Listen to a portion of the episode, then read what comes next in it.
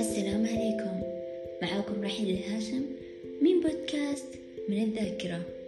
اليوم في أول حلقات من بودكاست حابة أتكلم كيف تطور لغتك الإنجليزية. وبحكم تجربتي البسيطة حابة أنقلها للجميع.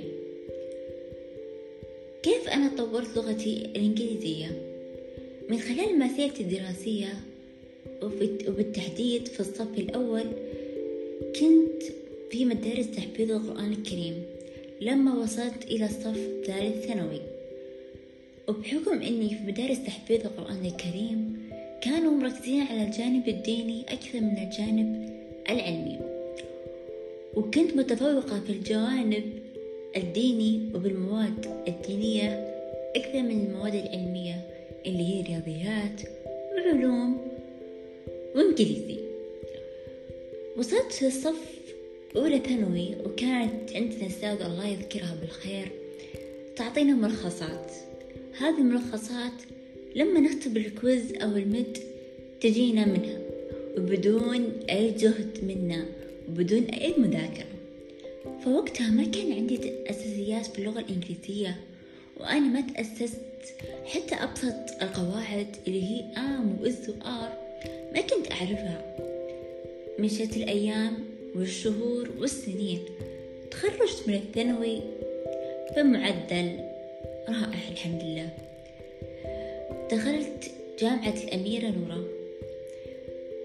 وبحكم جامعة الأميرة نورة كانوا شدين أشد الحرص إن الطالبة تخرج من الجامعة وهي تعرف القواعد الإنجليزية وتتحدث في اللغة الإنجليزية. اختبرنا تحت اختبار تحديد المستوى في بداية قبولنا بالجامعة. وبحكم لغتي الضعيفة اللي هي كانت تحت الصفر أنا دخلت ليفل 1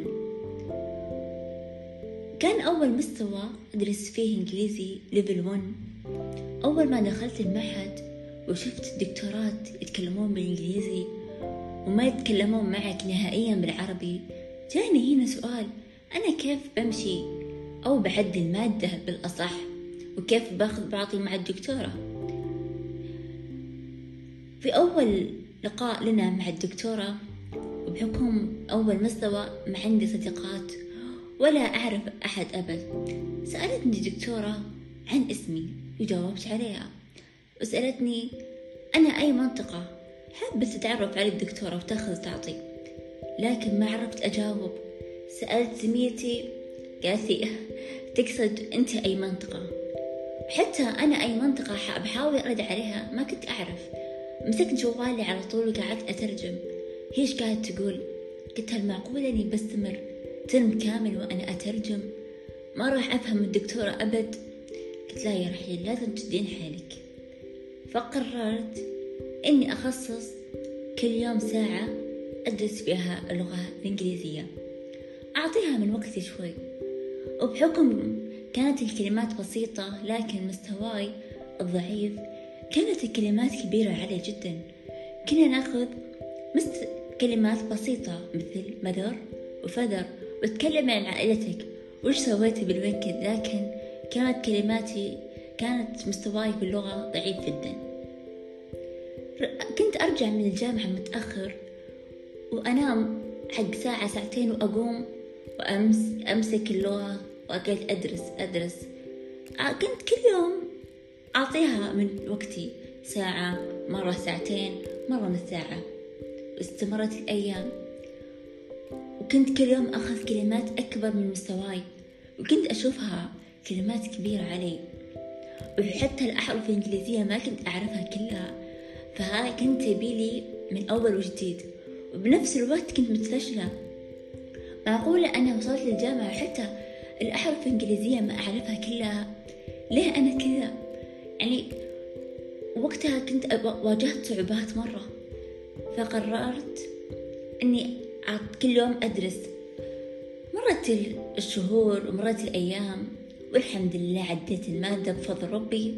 لكن نجحت بقريد غير مرضي جدا. أخذت دي صح أن كان مستواي ضعيف لكن حزنت. ليه أنا خدي لازم أأسس نفسي. وكنت وقتها أقول لنفسي هذه المادة هي غير هي مو مقرر فقط أخذه واجب علي. لا.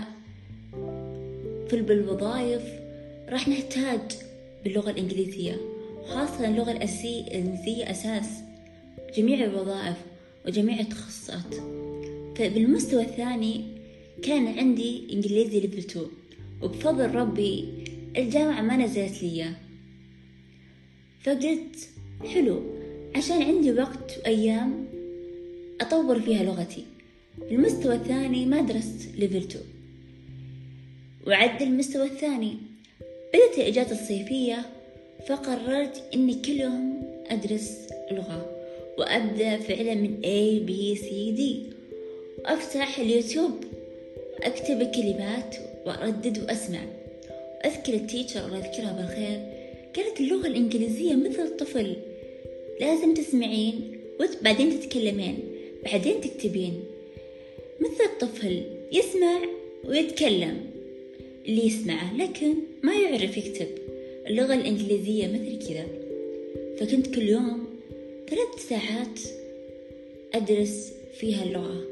أتعرف على كلمات جديدة. أدرس القواعد ومو بس كذا حتى دخلت جامعة معهد الفيصل وكنت كل يوم أربع ساعات أروح. كنت أدرس اللغة الإنجليزية لكن مو يوميا بشكل متواصل لكن ما يمر شهر إلا أني أنا طالعة بفائدة وطالعة بكمية من القواعد. مشت الأيام والشهور فقلت لازم أنا أختبر لغة مستواي باللغة الإنجليزية. وحسيت أن شخصيتي تغيرت وتطورت. من خلال تعلم اللغة الإنجليزية صرت أتحدث مع ال teacher في المعهد أتكلم مع البنات ما أسأل هذه قاعدة تقول ولا أفتح جوجل أترجم. وبحكم كنت أعرف مستواي باللغة لكن ما توقعت إني أنا عندي معلومات وكم هائل باللغة. لدرجة يوم جيت أسجل باختبار STEP قلت مستحيل أجيب درجة عالية لكن بسجل وجربت وسجلت. اختبرت اختبار ستيب وكنت متوقع أجيب درجة بالأربعين بالخمسين بالكثير بالستين.